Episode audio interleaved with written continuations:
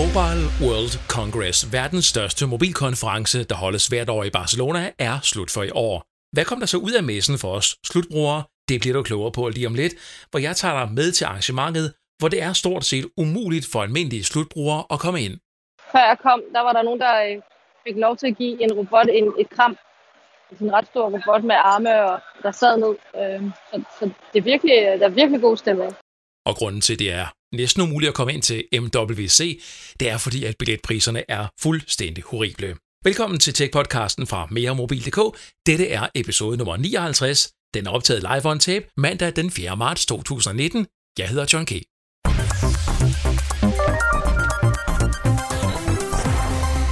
Jeg starter lige her med et tilbageblik på episode nummer 58, altså den foregående episode. Her fortalte John Strand fra Strand Consult blandt andet om frygten for at få Huawei's udstyr ind i vores telenetværk. Og særligt det med 5G-udstyr, ja det er noget, der optager både politikere og beslutningstagere. Men alt det her, som John Strand fortalte, bygger i nogen sammenhæng på misforståelser og uvidenhed om, hvordan telenet fungerer. Eksempelvis når politikerne siger, at Huawei ikke må være med til at opbygge vores 5G-net. 4G og 5G det hænger sammen, og du kan ikke bare skille de to ting ad. Her er, hvad John Strand sagde i den foregående episode. Ja, for det første, så er der ikke noget, der hedder isoleret set 5G-netværk. Man kan sige, at før i tiden har der været de her G'er, 1G, 2G, 3G osv. Men da vi kom til 4G og gik i gang med LTE, jamen så begynder faktisk standarder at hænge sammen. Så 4G er 5G, 5G er 4G. Og LTE står for Long Term Evolution. Det betyder i bund og grund, at de nye standarder, øh, 5G-standarderne, de baserer sig på 4G-standarder og er bagudkompatible. Så hvis man kan sige det sådan, mange af de 4G-netværk, som mange mobiloperatører har købt rundt omkring i verden, fra Nokia, fra Ericsson, fra Huawei, de kan faktisk med en simpel softwareopgradering øh, laves om til, til netværk, der, til 5G-netværk. Og nettene vil ikke være isoleret 5G, de vil være både 4G og 5G, og højst sandsynligt også både 3 og 2G. Så hvad tænker du, når øh, der er det her citat, der hedder, jeg er bekymret for at lukke Huawei ind i varmen i forhold til de nuværende 4G-net, men også, og det bliver endnu mere kritisk, det kommende 5G-net, sådan som IT-ordfører fra SF, Lisbeth Bæk Poulsen, hun øh, udtalte til Ritzau. Jamen, så kan man jo sige det sådan, at øh, den politiker, hun udtaler sig på basis af den viden, hun har, og den viden, hun bliver stillet til rådighed for myndighederne. Og hvis man kigger på, hvad der blev sagt under det samråd, og hvis man kigger på den information, der, der er tilført til politikerne i den her proces, så må jeg jo sige, så kan jeg godt forstå, at de her politikere er forvirret, fordi de har ikke fået nok information til at kunne tage en savlig og objektiv øh, øh, vurdering af, hvad, hvad er egentlig op og ned på alle de her ting. Efter episoden og interviewet med John Strand, der gik bølgerne højt i kommentarfeltet. Nogle læsere og lyttere mente, at John Strand ikke er en troværdig kilde at bruge, fordi han kunne jo have interesse i at tale Huawei's sag i forhold til hans egen rådgivningsforretning i Strandkonsult. Strandkonsult lever, som jeg fortalte i foregående episode, af at rådgive teleoperatører over hele verden i blandt andet komplicerede regulatoriske spørgsmål. Faktisk var det noget, som jeg spurgte John Strand om, altså den her mulige kritik af hans position i øh, den her sammenhæng, i forbindelse med det interview, som jeg lavede med ham. Den del blev bare klippet ud, da jeg ikke betragtede den som værnet nødvendig for historien. Men her kommer så det klip, der er klippet ud, spørgsmålet til John Strand om hans interesser i forhold til Huawei-dækningen. Nu inden vi går i gang med at snakke Huawei sådan for alvor, kunne man så fristes til at tro, hvis man nu, hvis man nu hørte det her, at øh, du var i, i lommen på Huawei, altså du havde fået penge af dem for at sige de rigtige ting til regulat, øh, regulatoriske myndigheder og teleskaber verden over, således at de kunne få lidt, øh, lidt, lidt fred på bagsmækken? Nej, det er nok det sidste, jeg er. Øh, helt nøgteren, vi lever kun af teleselskaber, vi lever ikke af infrastrukturselskaber, det er punkt nummer et. Og punkt nummer to, vi har altid haft en politik om, at vi ikke laver forretning med kineserne og, og det skyldes, at vi har blandt andet et stort marked i USA.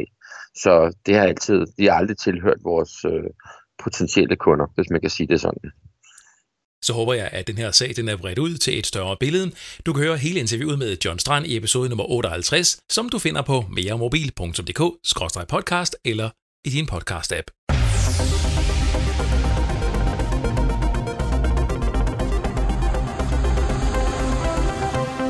Lad os se lidt på nyhedsstrømmen, altså sådan lige lidt ud over det der Mobile World Congress, som jo altså har fyldt rigtig, rigtig meget på mere mobil.dk. Det er jo trods alt verdens største mobilkonference. Jeg bladrer lige en gang i papirerne her for at nå frem til det rigtige øh, dokument. Det er nemlig sådan, at der er kommet en telefon, og nu bliver vi faktisk ved det der øh, Mobile World Congress en lille bit smule. Og med total, og med total kaos i papirerne, det må du undskylde. Jeg skal lige øh, være med her på min skærm, og så jeg kan finde det. Sådan der, der var den. Jeg hører, ofte, jeg hører ofte det her spørgsmål, der går noget retning af, hvorfor gør producenterne ikke bare batterierne i telefonerne større, så vi kan få længere batteritid på vores telefon? Og det er faktisk nu muligt, hvis du er parat til at smide din Apple eller Samsung eller Huawei-telefon hen over skulderen, uden at se dig tilbage, ja, så tjek en gang Energizer PowerMax P18K Pop. Her får du et batteri, og hold nu fast, på 1000... Ja, faktisk mere end 1000. 18.000 mAh. Og må jeg så lige minde om, at en telefon som Huawei Mate 20 Pro har et batteri på 4.000 mAh. Energizer-telefonen har altså et batteri, der er 6,7 gange højere i kapacitet end iPhone 10s, som for eksempel. Det er jo fuldstændig vanvittigt. Energizer-telefonen den er 1,8 cm tyk, det er 2,3 gange tykkere end iPhone 10s, eller cirka to gange tykkere end Huawei Mate 20 Pro. Energizer Power Max P18K Pop kører på en processor fra MediaTek. Den har 6 GB RAM og 128 GB lagerplads og 6,2 tommer LCD-skærm, og så er det en Android 9-telefon, men den fylder altså helt åndssvagt meget i lommen. Det skal lige siges, at den selv med hurtig opladning er 8 timer om at lade batteriet helt op, og angiveligt kan telefonen køre en hel uge uden opladning, eller afspille video i non-stop i 48 timer. Her i løbet af 2019 omkring sommer vil du kunne købe den her Energizer-telefon, og sandsynligvis så skal du nok finde den på nettet, da de her telefoner af den her lidt specielle slags stort set aldrig kommer på markedet i Danmark. Sony de har lanceret telefoner, der dog kommer på markedet her i Danmark. Xperia 10, Xperia 10 Plus og topmodellen Xperia One. Desuden kom også telefonen Xperia L3. Det er en budgettelefon i den billigere ende. Skærmen på den nye Xperia-serie, vil at mærke Xperia 10, 10 Plus og One, er med et format på 21,9 tommer. I praksis betyder det her format, at en stor del af det indhold, der er på Netflix, samt det store materiale, der er tilgængeligt på YouTube, vil passe perfekt på skærmen uden sorte kanter. Det er nemlig fordi, at en lang række film, for jeg kan se hovedparten af film, ifølge Sony, bliver optaget i 21.9 format, og de film er altså tilgængelige på Netflix. Og musikvideoer, ja, der er næsten alle musikvideoer på YouTube tilgængelige i 21.9 formatet. Det giver altså, med andre ord, ifølge Sony rigtig god mening at have her det her format, frem for det lidt obskure 18,1 eller andet gange 9 format, som for eksempel Samsung kører med. Med 21.9 der kan du desuden se noget mere af websider, når du scroller i dem. Du kan se lidt mere på din beskedliste og lidt længere af videolisterne på YouTube, fordi længden på skærmen jo er forøget en smule. Og køber du en Xperia One, så vil du kunne spille Fortnite og Asphalt 5 i 21.9 format, for de spiller også udkommet i 21.9. Inden så længe vil der være anmeldelse af Xperia 10, 10 Plus og Xperia One på meremobil.dk. Vi kommer heller ikke udenom Samsung. De har lanceret Galaxy S10-serien, som du måske har hørt. Og selvom at øh, Galaxy S10 er en rigtig spændende og ny og powerful telefon, så synes jeg faktisk, at den mindste model, Galaxy S10e, er den mest interessante. Galaxy S10e den kører den på den fuldstændig samme processorplatform som de andre i serien, men øh, der er selvfølgelig skåret hister her for at bringe telefonen ned i pris og skabe en målgruppe for den her Galaxy S10e. I Galaxy S10-serien, der er det her er jo altså modellen med den mindste skærm. Du får 5,8 tommer skærm. Til sammenligning har Galaxy S10 Plus en skærm på 6,4 tommer, mens Galaxy S10 ligger på 6,1 tommer skærm, bare sådan lige så du har noget at sammenligne med. Du vil også bemærke, at Galaxy S10e har seriens mindste batteri, men du får stadigvæk trådløs hurtig opladning. Samsung Galaxy S10 Plus og Galaxy S10 har begge fingeraftrykslæser indbygget i skærmen, en såkaldt in-screen fingerprint reader. Men på Galaxy S10e, der er den her teknologi sparet væk. Et eller andet sted skal der jo spares, og det er der så blevet lige præcis her. I stedet for, der sidder der en fysisk fingeraftrykslæser. Samsung Galaxy S10 har en vejledende pris på 6.000 kroner. Og så den sidste nyhedshistorie i den her omgang. Nokia de har lanceret topmodellen Nokia 9 PureView. Det er verdens første smartphone med hele fem kameraer på bagsiden. Dette kaldes også for et pentakamera. Det fede er, at når du skyder et billede, så skydes der faktisk fem billeder på én gang, og efterfølgende kan de her mange billeddata danne grundlag for en ret omfattende redigering. Det mest kendte i denne sammenhæng det er nok bokehbilleder, altså de her billeder, hvor motivet i forgrunden er skarpt, mens baggrunden sløres. Hvert kamera har en opløsning på 12 megapixels. Om det her vilde pentakamera så tager gode billeder, når det kommer ud i virkeligheden, ja, det finder vi ud af min kom, i min kommand. Det finder vi ud af i min kommende anmeldelse af Nokia 9 PureView. Salget det starter omkring den 15. marts 2019. Prisen den bliver 4.999 kroner uden abonnement.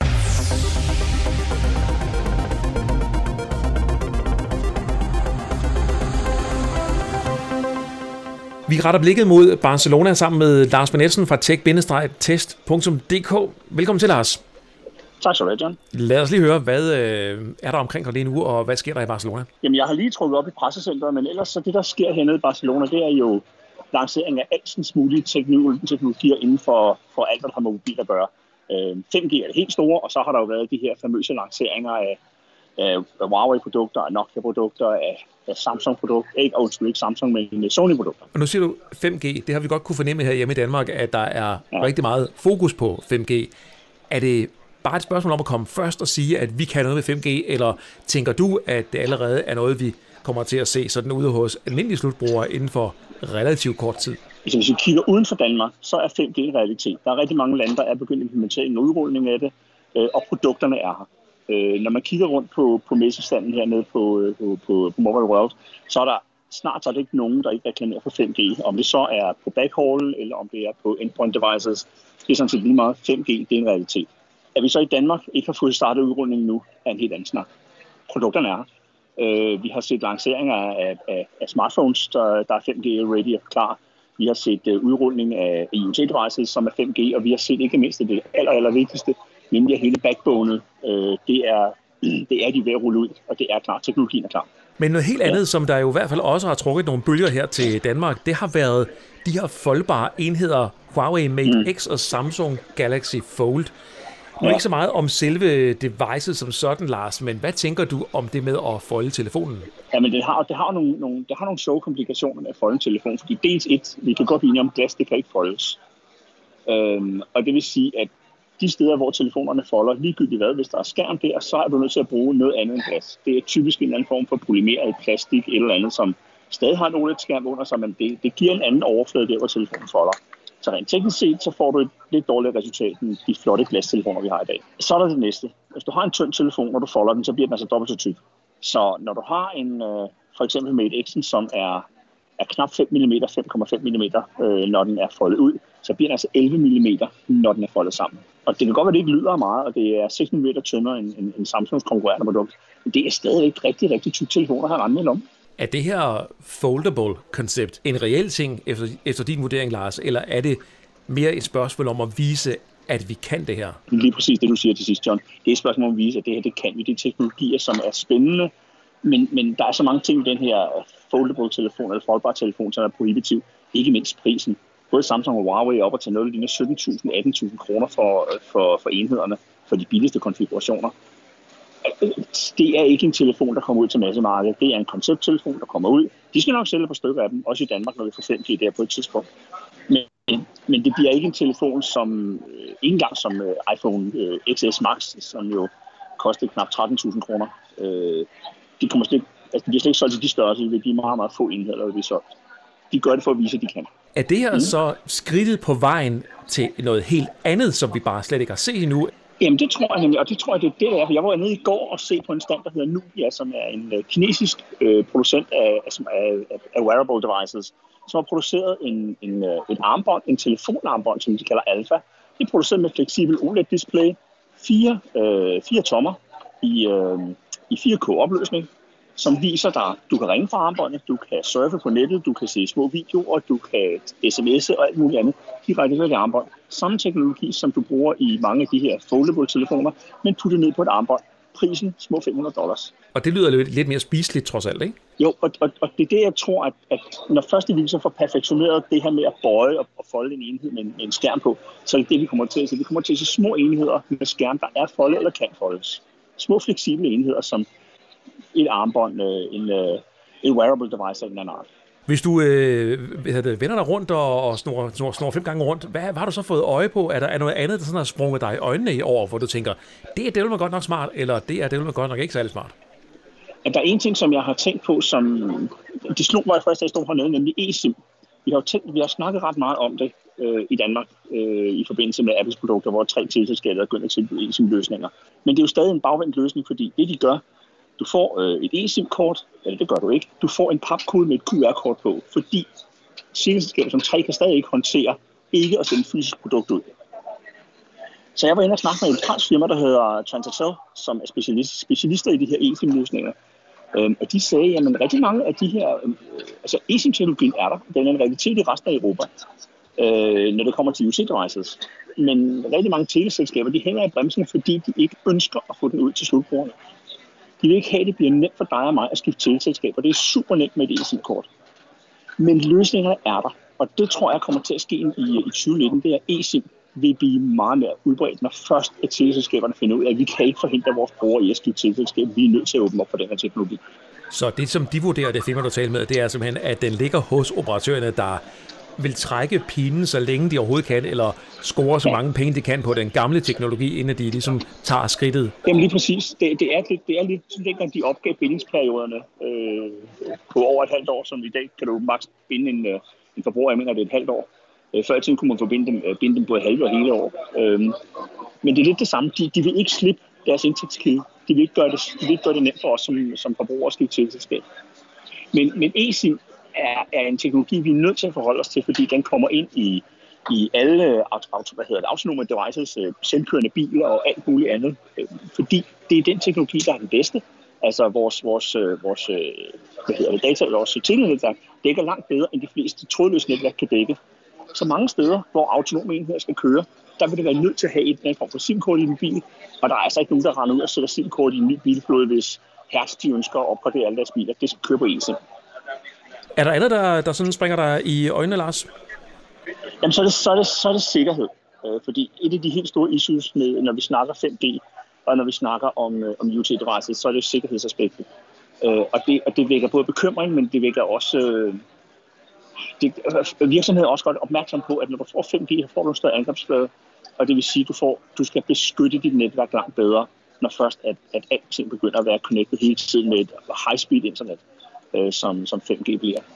Så der er snakket rigtig meget om, hvordan gør man det, og hvordan, hvordan håndterer man det, og virksomheder som VMware og mange andre, de arbejder på løsninger, og har allerede løsninger i dag, som simpelthen går ind og siger, jamen vi blokker, vi tager, vi håndterer alt ud af til fra, fra alle vores 5G-devices, sådan så sikkerheden, den håndterer vi i en enhed. Øh, lidt tilbage til de gamle firewall-type ting i virkeligheden, og så dog væsentligt meget mere avanceret. Således at sikkerheden ligger i netværket og ikke som sådan på den enkelte device? Ja, lige præcis. Det skal stoppes. Øh, jeg var apropos det til en sikkerhedskonference i sidste uge i Wien, øh, hvor de netop snakker om, det handler ikke om at stoppe enheden, at stoppe øh, smitten, når den første kommer ind på enheden. Det, stopper, det handler om at forhindre den over nogensinde at ramme enheden. Og det er lidt det samme, som, som de store netværksproducenter hernede arbejder nu med. Vi skal sikre en bredere netværk. Netværket skal, skal fødes sikkert. Jeg har jo ladet mig fortælle, Lars, at det næste, du har på programmet i dag, det er et besøg hos Sony. Hvad tænker ja. du om Sony nu her i 2019, der er kommet med et par tre styks budgettelefoner, og så en Xperia One, som så er årets øh, flagskibstelefon? Jamen, jeg har, jeg har, og nu skal jeg passe på at sige, for kan jeg godt lide Sony, men jeg har lidt følelsen af, at den gamle kæmpe, det er, det er ligesom fisken, der er trukket på land, der slår nogle desperate øh, smæk med halen for at komme ud i, i vandet og skal videre igen. Øh, Sony har det svært. De har det rigtig svært, fordi de har, de har ikke rigtig fulgt med den udvikling, der har været med, med, med smartphones. Øh, og det er faktisk først fra sidste år, jeg for alvor synes, at de kom med på vognen og de er der så stadigvæk ikke helt. De forsøger nogle ting, som at lægge en, en fantastisk 4K-skærm øh, ned på deres, deres nye Xperia One, og, og den er også flot, og det er også fint. Og så arbejder de lidt med, med det her nye øh, hedder det AI-fotosystem øh, på, deres, på deres telefoner, men jeg, jeg tror, at de får se. Jeg tror, at, at det tog, det er kørt for Sony.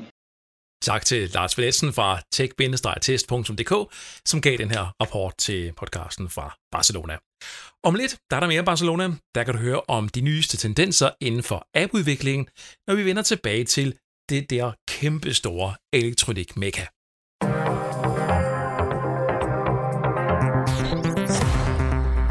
Jeg deltager jævnligt i radioindslag blandt andet, hvor jeg giver min mening til kende om aktuelle tech-produkter, og senest har jeg medvirket på Radio VLR, hvor snakken gik på foldbare telefoner, såsom Samsung Galaxy Fold og Huawei Mate X. Lad os kigge ind hos øh, Torben Hansen og Pernille Georgi i morgenholdet på VLR. John, øh, sidste uge der lancerede øh, Samsung jo den her nye, eller de var i hvert fald, de var ude og sige, at nu kommer der sådan en foldbar smartphone. Og jeg har også læst på og hørt på vandrørene, at Huawei også skulle være klar med sådan en foldbar smartphone. Hvad, hvad er nu det for noget med de her, der kan klappes sammen? Jamen grundlæggende set handler det om, at mobilproducenterne skal genopfinde sig selv. I overvis har en smartphone jo bare været en kasse med en skærm på, og når de står på afstand inden for, inden en forretning, så kan du stort set ikke se forskel. Det vil de gerne gøre op med og forsøge at opfinde den næste dybe tallerken. Og det er det, som de her foldbare telefoner de er et udtryk for. Desuden er det også et udtryk for, at man rent udviklingsmæssigt nu er blevet i stand til at producere de her ting, altså i masseproduktion. Fordi det der med at kunne folde en skærm eller bøje en skærm, er, er noget, der har eksisteret i overvis, i det, at det, der ligger inde under glasset på vores smartphone i dag, er en fleksibel skærmfolie, som rent faktisk er fleksibel og rent faktisk kan bøjes, så vi har været der i overvis, vi har bare ikke kunnet producere det, så det kunne holde. Men jeg tænker, at kan det nu virkelig holde? Det er et fuldstændig relevant spørgsmål, og det er faktisk også derfor, Pernille, at jeg siger, at du skal ikke gå ud, medmindre du er stinkende rig, eller bare vil være noget ved musikken, og købe de her telefoner. Det er første generation, vi ser nu, og der vil være en masse børnesygdomme. Godt nok siger Huawei, der præsenterede deres uh, Mate X, at uh, de havde testet i 100.000 vis af udfoldninger og sammenfoldninger, uh, men, men det er bare ikke det samme som, når man stikker telefonen i hånden på nogen ude i den virkelige verden. Uh, slutbrugere, de har det med at ja, behandle tingene noget anderledes end under sådan et kontrolleret uh, laboratoriemiljø. Hvor store er skærmene, når de får lød på de her telefoner, som vi taler om her? 7,3 tommer på Samsungs øh, telefon, og øh, Huawei Mate X den går op i 8 tommer, når du folder den ud, og det er to øh, må, forskellige måder at gøre det på. Samsung, der er der en skærm på forsiden, en lille skærm på 4,6 tommer, og når du så åbner den, øh, ja, så kommer der så en 7,3 tommer skærm til gode øh, til syne, mens øh, Huawei, de har øh, lagt skærmen udenom telefonen, så man bøjer den så at sige den modsatte vej. Øh, design på Huawei's telefon er faktisk, at skærmen jo er på begge sider af telefonen, når du øh, har den lukket sammen. Øh, det ser ret cool ud, men det virker også som om, at det er øh, et stykke ingeniørkunst, som øh, ikke overlever ret længe i hænderne på helt almindelige slutbrugere eller vores børn. John, jeg tænker, uh, the million dollar question, det er, kommer Apple med en, uh, en foldbar iPhone? Ikke lige med det samme. Apple, de er sådan nogen, der altid lige afventer og lader alle de andre producenter tage de værste børnesygdomme, inden de lancerer noget. Altså de lader teknologien modne, det er i hvert fald det, som vi oftest ser. Men jeg er slet ikke i tvivl om, at vi over en eller anden årrække vil se, at alle smartphone-producenter har en foldbar telefon i deres portefølje, fordi det her, det er det nye sort. Det er det, som øh, de gerne vil overbevise os alle sammen om, producenterne altså, at vi skal gå rundt med i, i lommen. Altså lidt ligesom dengang, at der kom øh, 3D-TV til, til hjemmet, man skulle sidde med sådan nogle briller på osv., øh, der gik de også all in for at overbevise os alle sammen om, at det var det, det nye fede. Det viser bare, at det var det ikke, og i dag der findes der ikke 3D-TV ude i forretningerne. Det bruges i hvert fald ikke i markedsføring. Der findes ikke 3D-kanaler længere, og, og, og så fremdeles. Og det er også det, vi vil se her, at hvis ikke at forbrugerne tager det til sig, og bruger det og køber det, ja, så øh, forsvinder det bare igen. Til slut, prisen på grisen, John. 17 til 20.000 kroner, det er sådan et øh, estimat. Vi har ikke de eksakte priser endnu, for det er stadigvæk, stadigvæk meget nyt. I virkeligheden er alt det her så nyt, at øh, vi har endnu ikke fået sådan klokkeklare datoer på, hvornår de her produkter lander i eksempelvis Danmark. Vi har ikke fået klokkeklare danske priser osv., og det indikerer jo bare, at det her det handlede ikke så meget om at præsentere en foldbar telefon. Det handlede om at kunne sige, at vi var de første, der præsenterede en foldbar telefon. John G., tusind tak for snakken. Det var så lidt.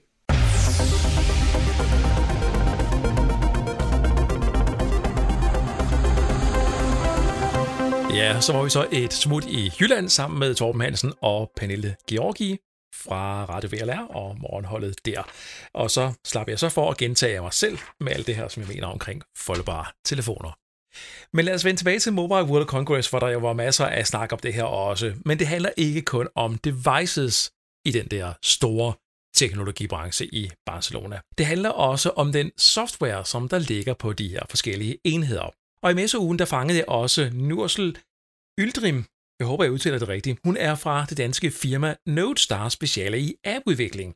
Nursel hun har 10 års erfaring inden for digital produktudvikling til mobile platforme, og hun har tidligere arbejdet for DSB og TDC, og er nu ansat som General Manager, som det hedder, i det firma, der hedder Notes, og hun var selvfølgelig også i Barcelona.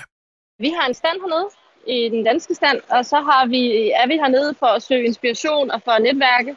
Vi har inviteret nogle kunder herned, og samtidig også være med sammen med dem for at kigge på nogle nye perspektiver på fremtiden. Hvad sker der? Øh, hvad skal vi forvente?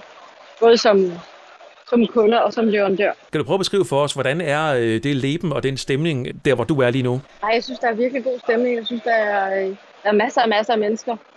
Øh, og der er rigtig meget snakken og stiller spørgsmål og kigger ved, ved små devices og enheder og robotter. Og før jeg kom, der var der nogen, der øh, fik lov til at give en robot en, et kram.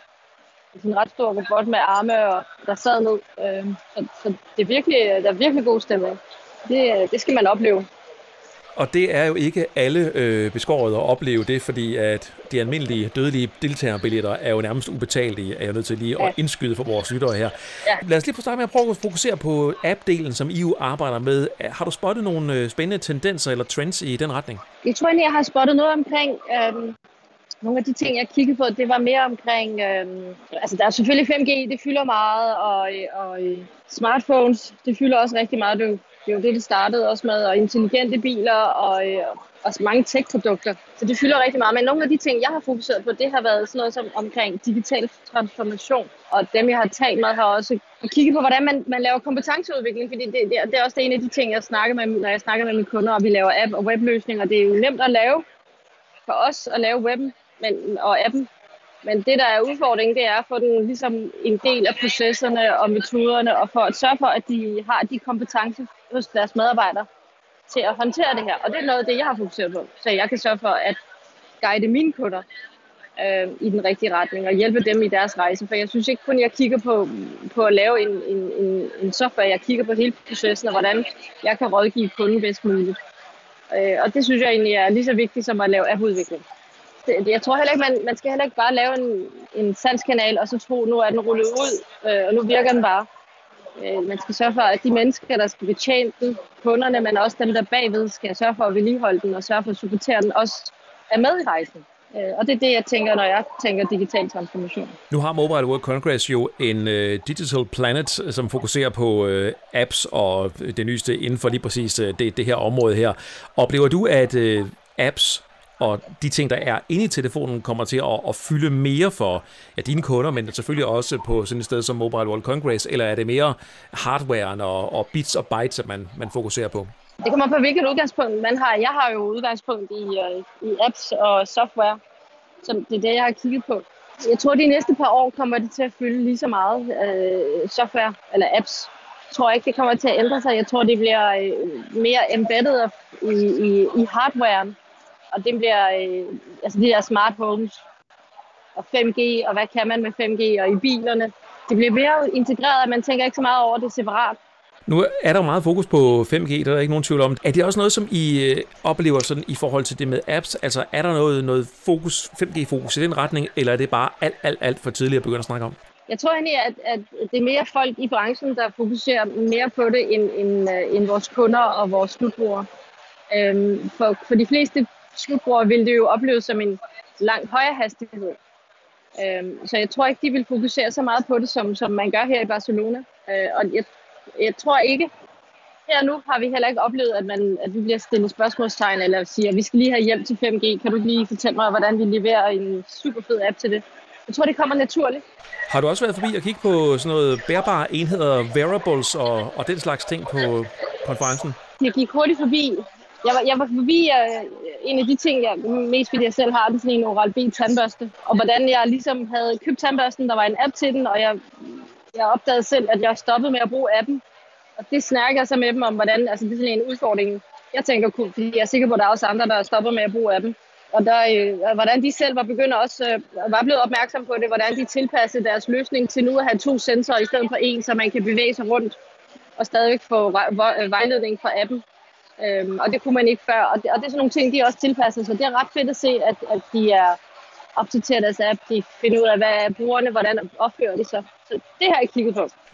Og det store spørgsmål her til sidst, det er, hvad forventer I at få ud af at være til stede på verdens største mobilkonference? Jeg tror egentlig, vi, er, vi forventer at skrive nogle artikler, nogle, nogle af de input, vi har lavet, nogle blogpost.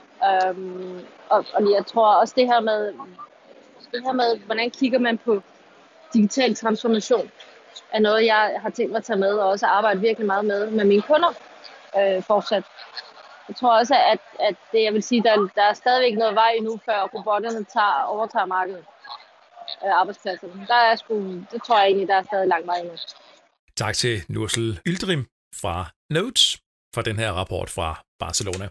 Og nu har vi et par gange her i løbet af podcasten snakket om, at det er dyrt at deltage i Mobile World Congress. Og jeg har lige øh, gravet en artikel frem, mens at interviewet her, det, har, det, har, det har kørt, og jeg kan sige, at den dyreste adgang, det er en platin adgang til arrangementet. Den koster næsten 37.500 kroner, eller det gjorde den i hvert fald sidste år. Og øh, det er jo altså helt vanvittigt mange penge.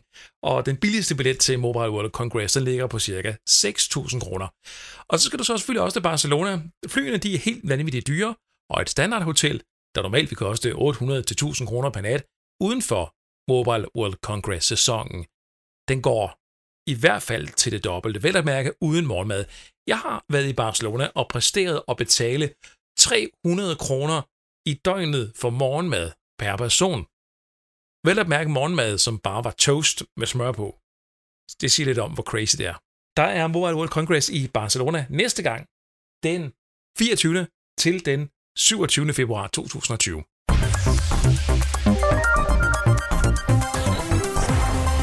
Så håber jeg, at du blev opdateret på det seneste nye, i hvert fald det, som vi havde plukket ud fra Mobile World Congress, for det er jo sådan et arrangement, man kan bruge i dagvis, timevis og døgnet rundt vis på at komme igennem for alvor. Men øh, her var i hvert fald en quick update i den her episode af Tech-podcasten fra meremobil.dk. Jeg håber, at du kunne tænke dig at være med til at sprede budskabet om, at der findes en dansk tech-podcast. Del gerne podcasten her med dine venner på f.eks. Facebook eller Twitter, eller hvor du nu kommer. Det vil være en meget stor hjælp. Og har du lyst til at bidrage til podcasten med et input for eksempel på mail, så er du meget velkommen. Min mail er johng johng og som jeg plejer at sige, hvis du har lyst til at distribuere podcasten på FM for eksempel, så er du meget velkommen til at kontakte mig. Det koster ikke noget. Jeg stiller episoderne gratis til rådighed. Lige nu er der sendes vi på FM via Næstved Lokalradio og Radio Freja. Mit navn er John G. Tak fordi du lyttede.